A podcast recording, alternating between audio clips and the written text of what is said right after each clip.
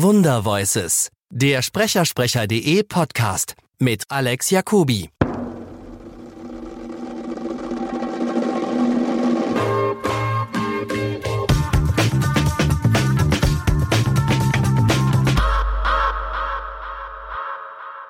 Ich bin heute zu Gast bei Joachim Kerzel und bedanke mich schon mal extrem herzlich für den netten Empfang und die Einladung. Äh, ich muss ehrlich sagen, es ist eine große Ehre für mich, dass ich heute hier sein oh. darf, weil ähm, ich kenne viele Menschen, denen läuft äh, es den Rücken runter und zwar positiv, wenn sie ihre Stimme hören. Herr Kerzel, vielleicht für den einen Menschen, der nicht weiß, wen Sie sprechen, erzählen Sie doch mal ein bisschen über Ihre Rollen und Ihre Arbeit. Ja, also ich spreche eine Menge Leute. Äh, inzwischen sind leider ein paar verstorben. Dennis Hopper ist verstorben.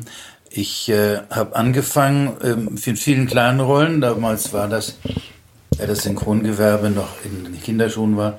Äh, da musste man noch richtig lernen, also Menge Masse sprechen. Zwei Jahre lang habe ich Menge Masse gesprochen, bevor ich kleine Rollen bekam und dann größere. Und dann war mein eigentlicher Einstieg in größere Rollen mit Hart aber herzlich, äh, den Robert Wagner den es heute noch gibt und den ich heute noch spreche. Ja. Äh, ist erstaunlich. Und dann äh, kam so der eine nach dem anderen dazu, aber ich muss sagen, nicht immer ist das reines Verdienst, sondern leider der eine oder andere ist verstorben. Ein hervorragender Kollege ist äh, verunglückt der Herr Schott aus München und da von dem habe ich dann den Jack Nicholson, was heißt übernommen? Ich habe ihn ja nicht übernommen, wir sind ja nicht in Italien, wo man die Rollen vererben kann, sondern da gab es ein Casting oder sowas ähnliches, ein Probesprechen und da wurden verschiedene Kollegen eingeladen und dann habe ich dem Verleih wohl am meisten zugesagt. Und so ähnlich war es dann äh, bei Dennis Hopper, bei Harvey Keitel. Äh, ich bin immer durch Zufall reingerutscht oder ich habe dann auch mal zwei Jahre lang, als der äh, Kollege Christian Brückner in Amerika war, habe ich auch Robert De Niro gesprochen in verschiedenen Filmen. Das war auch ein Glück. Der ist dann wieder zurückgekommen, der Christian Brückner, und dann hat er weitergesprochen. Aber er hat früher zum Beispiel auch den Harvey Keitel gesprochen. Den habe ich inzwischen braucht. Dann äh, äh, Anthony Hopkins, mein Lieblingssprecher. Den, das war eine hin und her.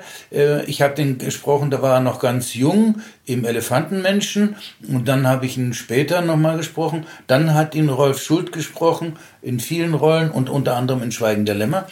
Dann kam Hannibal, den kam dann Picasso-Film, dann haben sie mich geholt, ich weiß nicht warum, weil Rolf Schult dann nach Westdeutschland gezogen ist und der hat gesagt, ich will nicht mehr dauernd reisen, die sollen doch herkommen. Und das war nicht so einfach, mit dem ganzen Studio-Equipment da zu ihm zu kommen, in den Westerwald oder wo er wohnt. Und dann hat man mich gefragt, ob ich den Anthony Hopkins da sprechen will. Das habe ich gemacht.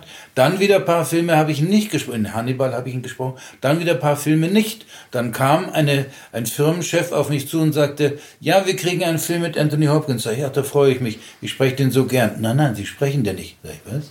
Na, Sie machen die Regie. Oh. Das fand ich ein unmoralisches Angebot. Also, ich habe mich aber beruhigt innerlich und sage, wer weiß, wozu es gut ist. Es war der hervorragende Kollege, nicht äh, Reck, Hartmut Reck. Und äh, der hat ein wunderbares Timbre. Das war das Timbre, das der Anthony Hopkins auch drauf hat. Und wir haben uns prima verstanden. Das war der Film Meet Joe Black. Und äh, wir, es war eine schwierige Arbeit mit der Supervisorin aus Amerika. Und ich fand den aber toll, den Hartmut Reck, war zufrieden. Und wir haben den Film abgeschlossen. Und der ist auf Tournee gegangen und ist danach gestorben. Nun, wir war wieder keiner, keiner, der den. Und dann haben sie auf mich zurückgegriffen und seitdem spreche ich den Anthony Hopkins. Es ist so ein wunderbarer Schauspieler. Ich liebe ihn über alle Maßen. Und äh, eigentlich sage ich jedes Mal, säge ich an dem Ast, auf dem ich sitze und sage, der müsste man original lassen. Das ist so genial, wie der spricht. Hinter jedem Wort höre ich eine Melodie, eine Welt, sehe ich da. Aber jedenfalls, ich gebe mir alle Mühe. Man muss da richtig Klimmzüge machen, um den einigermaßen zu treffen. Und äh, seitdem spreche ich den Anthony Hopkins auch, ja. Wahnsinn. Aber ist nicht genau dieser Respekt und diese Begeisterung das, was dann auch Sie antreibt, eben diese Rolle so zu machen? Weil ich glaube, für ganz viele Menschen im deutschsprachigen Raum ist es Ihre Stimme mit seinem Gesicht. Ja, darüber wundere ich mich auch, weil ich kenne ja das, äh, jetzt inzwischen fand ich schon mh, hm, durch meine Vorbereitungen, ich sehe mir den Originalton ja oft, ganz oft an, wenn es geht, den ganzen Film, was nicht mehr erlaubt ist und so weiter, durch die Raubkopien. äh, gehe ich, versuche ich mich schon innerlich zu nähern dem jeweiligen Charakter, nicht nur bei Anthony Hopkins, auch bei den anderen.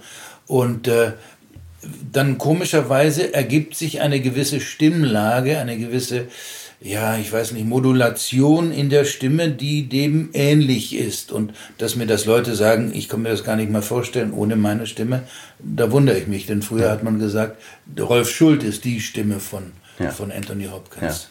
Also in, in, in, in meiner Generation sind Sie es. Toll. Sind ja, Sie es. Ähm, ja, es ist, ist ganz toll.